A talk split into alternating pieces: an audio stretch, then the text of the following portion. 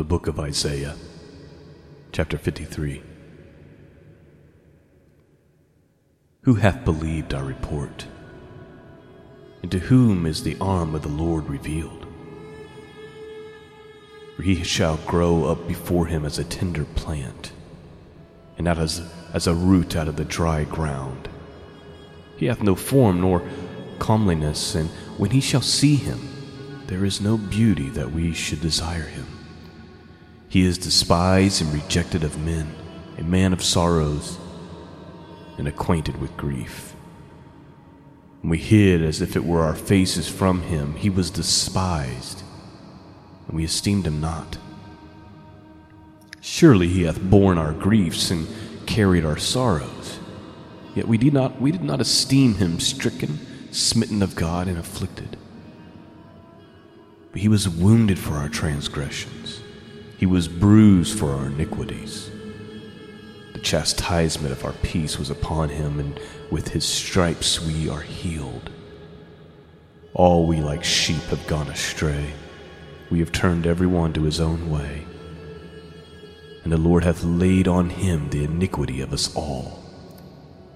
He was oppressed and he was afflicted, yet he opened not his mouth. He is brought as a lamb to the slaughter, as a sheep before her shears is dumb, so he openeth not his mouth. He was taken from prison and from judgment. And who shall declare his generation? For he was cut off out of the land of the living for the transgressions of my people was he stricken. And he made his grave with the wicked and with the rich in his death because he had done no violence, neither was any deceit in his mouth.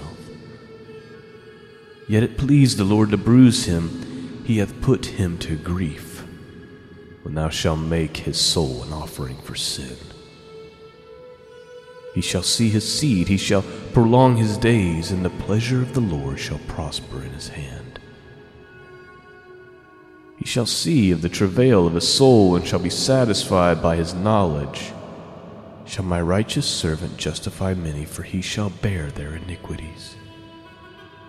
Therefore will I divide him a portion with the great, and he shall divide the spoil with the strong, because he hath poured out his soul into death. And he was numbered with the transgressors, and he bare the sin of many, and made intercession for the transgressors.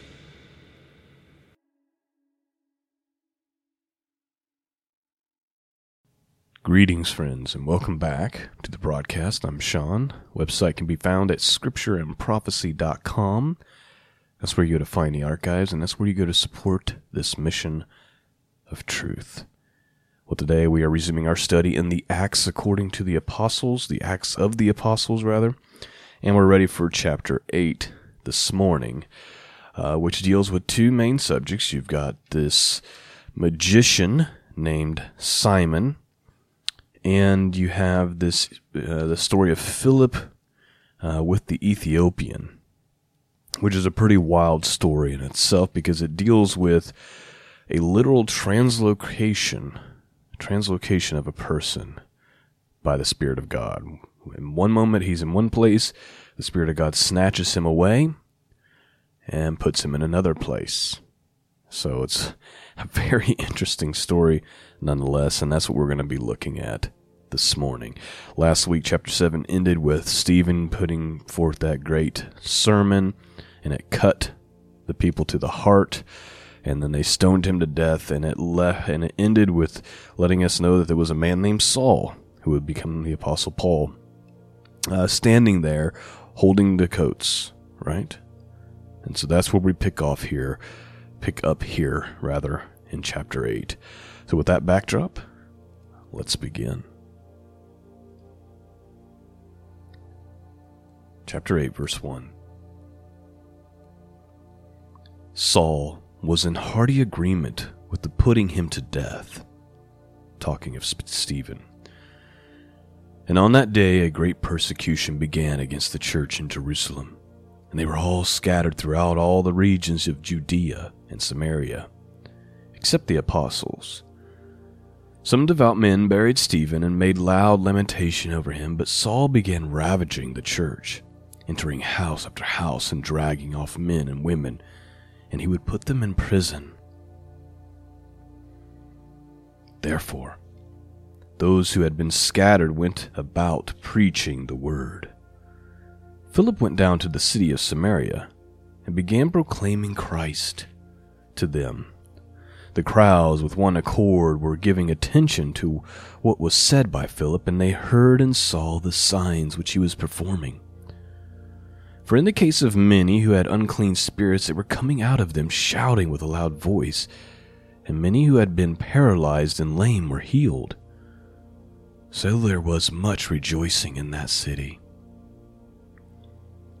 Now, there was a man named Simon, who formerly practiced magic in the city, astonishing the people of Samaria, claiming to be someone great, and they all, from smallest to the greatest, were given attention to him, saying, This man is what is called the great power of God. And they were giving him attention because he had for a long time astonished them with his magic arts. Please note uh, this guy here, when it's talking about the magic that he was using, using magic art, it's talking about the occult. Okay, so the word, uh, the meaning of the word for magic there, originally referred to the practice of Medo Persian or a mixture of science and superstition, including astrology, divination, and the occult. So this guy is deep in some dark stuff. That's important to note.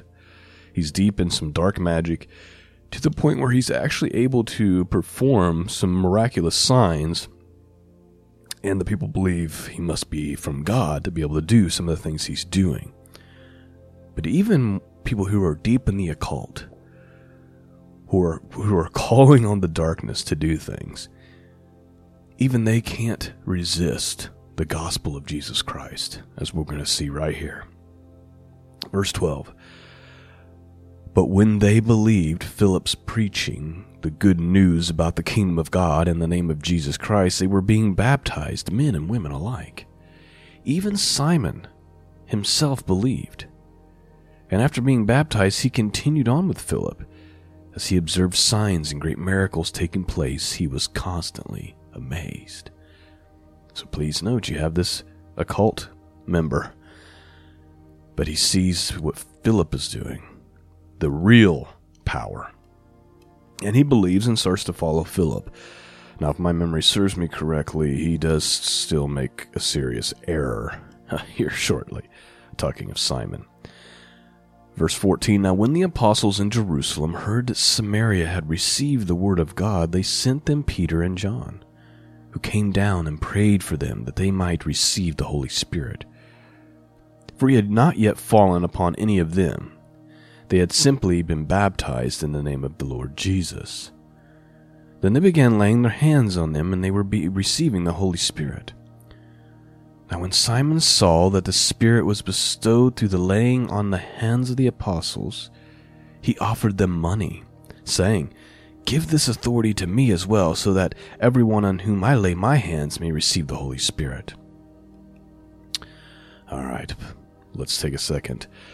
So, Simon, he starts off in the occult, using the power of magic. He believes upon the name of Jesus, starts following Philip, but then he, but then uh, Peter and John come down. They're laying hands on these people because the Holy Spirit had not yet fell upon them, so they're there helping them receive the Holy Spirit. When Simon sees them laying hands on people and then those people being filled with the Spirit, he wants that power now. So Simon has this issue where he's just attracted to power from on high, right? He's attract that's why he was probably in the occult to begin with. He wanted that supernatural strength, supernatural power, and now he's trying to buy supernatural strength, supernatural power, the power of the Holy Spirit with money, which is a grave error, as we're going to see uh, Peter's response. Verse 20 But Peter said to him, May your silver perish with you, because you thought you could obtain the gift of God with money. You have no part in our portion in this matter, for your heart is not right before God. Therefore, repent of this wickedness of yours. and pray the Lord that if possible, the intention of your heart may be forgiven you. For I see that you were in the gall of bitterness and in the bondage of iniquity. But Simon answered and said, Pray to the Lord for me yourselves, so that nothing of what you have said may come upon me. Verse 25. So when they had solemnly testified and spoken the word of the Lord, they started back to Jerusalem and were preaching the gospel to many villages of the Samaritans. But an angel of the Lord spoke to Philip, saying, Get up and go south to the road that descends from Jerusalem to Gaza. This is the desert road.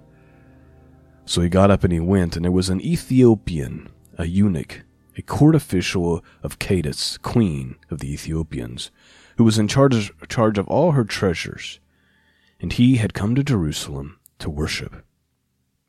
So please note, we have this Ethiopian who's of high stature for Ethiopia, right? He's in charge of all the treasures of the queen. So this guy would have probably had a big caravan of people. Not it wouldn't have been just him by himself. Um, he would have had many people with him. Philip is told, "Get up, the angel of the Lord appears to Philip, says, Get up. Not the angel of the Lord, an angel of the Lord, two different things. An angel of the Lord told Philip, Get up, go down to the road here. And so he gets there, and there's this eunuch there, this uh, Ethiopian official. Verse 29, or verse 28. And he, meaning the Ethiopian, was returning and sitting in his chariot and was reading the prophet Isaiah. Then the Spirit said to Philip, Go up and join this chariot. Philip ran and he heard him reading Isaiah the prophet. He said, Do you understand what you are reading? And he said, Well, how could I unless someone guides me? And he invited Philip to come up and to sit with him. Now, the passage of Scripture which he was reading was this He was led as a sheep to the slaughter and as a lamb before its shearer is silent. So he does not open his mouth. In humiliation his judgment was taken away. Who will relate his generation? For his life is removed from the earth. So please note that's from Isaiah chapter 53. Uh, I opened the podcast with reading chapter 53 out of the book of Isaiah. The, the Ethiopian is reading this Philip is told by the Spirit to go up to him, so he goes up and he says, he hears him reading from the prophet Isaiah, and he says, Do you know what this means? And the, and the Ethiopian says, How could I? How could I understand it unless somebody uh, reveals it to me, right? Verse 34 The eunuch answered Philip and said, Please tell me, of whom does this prophet say this? Of himself or of someone else? And then Philip opened his mouth and began from the scripture he preached Jesus to him. Let's stop there for just one second. I want to read a little bit of commentary, just a small paragraph of commentary from Matthew Henry about this event where Philip is going up and, and explaining this scripture to the Ethiopian. Here's what he says He says, Philip takes this far occasion given him to open to him the great mystery of the gospel concerning Jesus Christ and him crucified. He began at this scripture, took this for his text, as Christ did another passage of the same prophecy, which you can find in Luke chapter 4, verse 21, and preached him Jesus. This is all the account given us of Philip's sermon because it was in the same in the effect with Peter's sermon, which we have had before. The business of the gospel ministers is to preach Jesus, and this is the preaching that is likely to do good. It is probable that Philip had now occasion for his gift of tongues, that he might preach Christ to this Ethiopian in the language of his own country. And here we have an instance of speaking of the things of God and speaking to them to the good purpose, not only as we sit in the house, but as we walk by the way according to the rule found in Deuteronomy chapter 6, verse 7. So Matthew Henry's saying it's, you know, don't just share this in your house or these locations, but even when you're out and about, share the good news. And he cites Deuteronomy as a reason why we should do that. If you look at Deuteronomy chapter 6, verse 7, here's what the law says And thou shalt teach them diligently unto thy children, and shalt talk to them when thou sittest in thy house, and when thou walkest by the way, and when thou liest down, and when thou rises up. In other words, you're about to, you're supposed to be about your father's business in every situation in life. It's not just for Sunday morning or Sabbath or at home. It's you should be about it at all times. Difficult. And I'm certainly not perfect in that situation. Let's return to our story. So, the eunuch answered Philip and said, Please tell me, of whom does this prophet say this, of himself or of someone else? Then Philip opened his mouth and began from the scripture he preached Jesus to him. And as they went along the road, they came to some water. And the eunuch said, Look, water, what prevents me from being baptized? And Philip said, If you believe with all your heart, you may. So, by the way, please note what prevents a person from being baptized? What do you need to do to be baptized? Philip says, If you believe with all your heart, you're permitted to do so. And he answered and he said, I believe that Jesus Christ is the Son of God. And he ordered the chariot to stop, and they both went down into the water, Philip as well with the eunuch, and he baptized him. And when they came up out of the water, the Spirit of the Lord snatched Philip away. And the eunuch no longer saw him, but went on his way rejoicing. But Philip found himself at Azotus as he passed through, and he kept preaching the gospel to all the cities until he came to Caesarea. And that is the end of chapter 8. So, first of all, why was these great miracles happening? And it was so that people would believe that this message was true, right? So if you think about it, you've got the Ethiopian eunuch, he's being baptized, he would have had a caravan of people with him. They would have saw, they would have heard the message, the gospel. Then they would have seen Philip baptize the eunuch, and then they would have seen Philip disappear miraculously, which would have been confirmation to them that this message was true. Now, we see a couple of examples of this taking place in the scriptures, not as clearly as we just saw it here. A uh, couple things to note the word there, when it says, and they were come up out of the water, the Spirit of the Lord caught away Philip, is what it says in the King James. That is the Greek word harpazo. That's the same word used when Paul talks about how there'll be how there'll be the shout of the arch of archangel and the trumpet of God, and the dead in Christ will rise first, and then those of us who remain will be caught up with them in the clouds, where we'll forever be with the Lord. Right? Same word. It's this idea of being in an instant snatched away from one area and translocated to another. Okay, that's what harpazo means. It's to be it's to be violently snatched away, so to speak, or quickly snatched away. That's what happened to Philip. He's baptizing the guy, they come up out of the water, and boom, Philip is immediately removed from that spot and translocated to another place. I want to say it's about 20 miles away from where he was, uh, according to some commentaries I've read. So, there's just a couple places where this happens in the Old Testament, but not as clear. It's more like it's referred to in the Old Testament, but not as clearly demonstrated as it is here uh, in the book of Acts. But I just wanted to share those with you real quick before we close. Um, you have First Kings and Second Kings dealing with Elijah. So First Kings 18, chapter 12, and it says, And it shall come to pass, as soon as I am gone from thee, that the Spirit of the Lord shall carry thee whither I know not. If you go to 2 Kings 2.16, And they said unto him, Behold, now there will be thy servants fifty strong men. Let them go, we pray thee, and seek thy master, lest peradventure the Spirit of the Lord hath taken him up and cast him upon some mountain or into some valley. And then we have a couple examples of this taking place with Ezekiel. In Ezekiel chapter 3, verse 12, he says, Then the Spirit took me up, And I heard behind me a voice of great rushing, saying, Blessed be the glory of the Lord from this place. And if you go down to verse 14, he says, So the Spirit lifted me up and took me away. And I went in bitterness in the heat of my spirit, but the hand of the Lord was strong upon me. Again, Ezekiel chapter 8. And he put forth the form of a hand and took me by the lock of my head, and the Spirit lifted me up between the earth and heaven, and brought me in the visions of God to Jerusalem.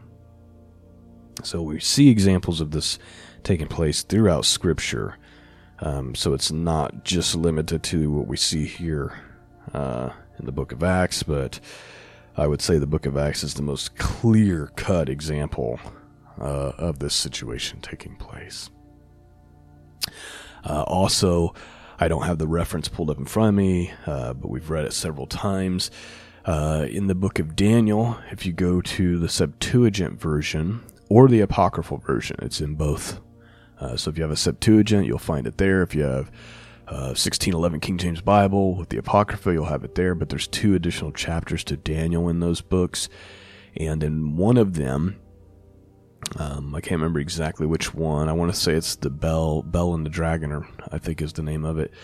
Uh, Daniel finds himself in a lion's den again, and the Spirit of the Lord tells Habakkuk, the prophet Habakkuk, uh, to go and take food to Daniel. And Habakkuk says, I don't know where Daniel is. How could I do that? And the Spirit of the Lord, gra- or the angel, grabs Habakkuk by the crown of his head and translocates him to the cave or hole where, or the pit where Daniel is, and Habakkuk lowers food to him in that story. So this is not a new concept or a new idea, even if that book is not or should not be canonized. Um, it still demonstrates that it, there was a there's a historical belief in these things happening, right? That's it's not just like some made up concept. So there you go. Just a little bit of a background on that, uh, in addition to uh, the story itself. A miraculous story. There was the the Book of Acts is is a very overlooked book, but it's filled with so much truth and so much historical narrative, and really so much doctrine about the church and what we are to how we are to act and what we are to think and how we are to believe. Uh, but it's largely uh, ignored I feel like, by modern day Christians, when it should be dealt with and studied thoroughly. Okay. Well, there you have it for this week. Thanks for praying for the podcast and helping me make it possible week after week.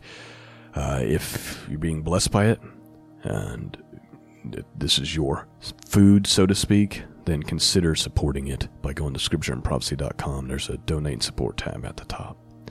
Peace and grace be with all of you, and until next time. God bless.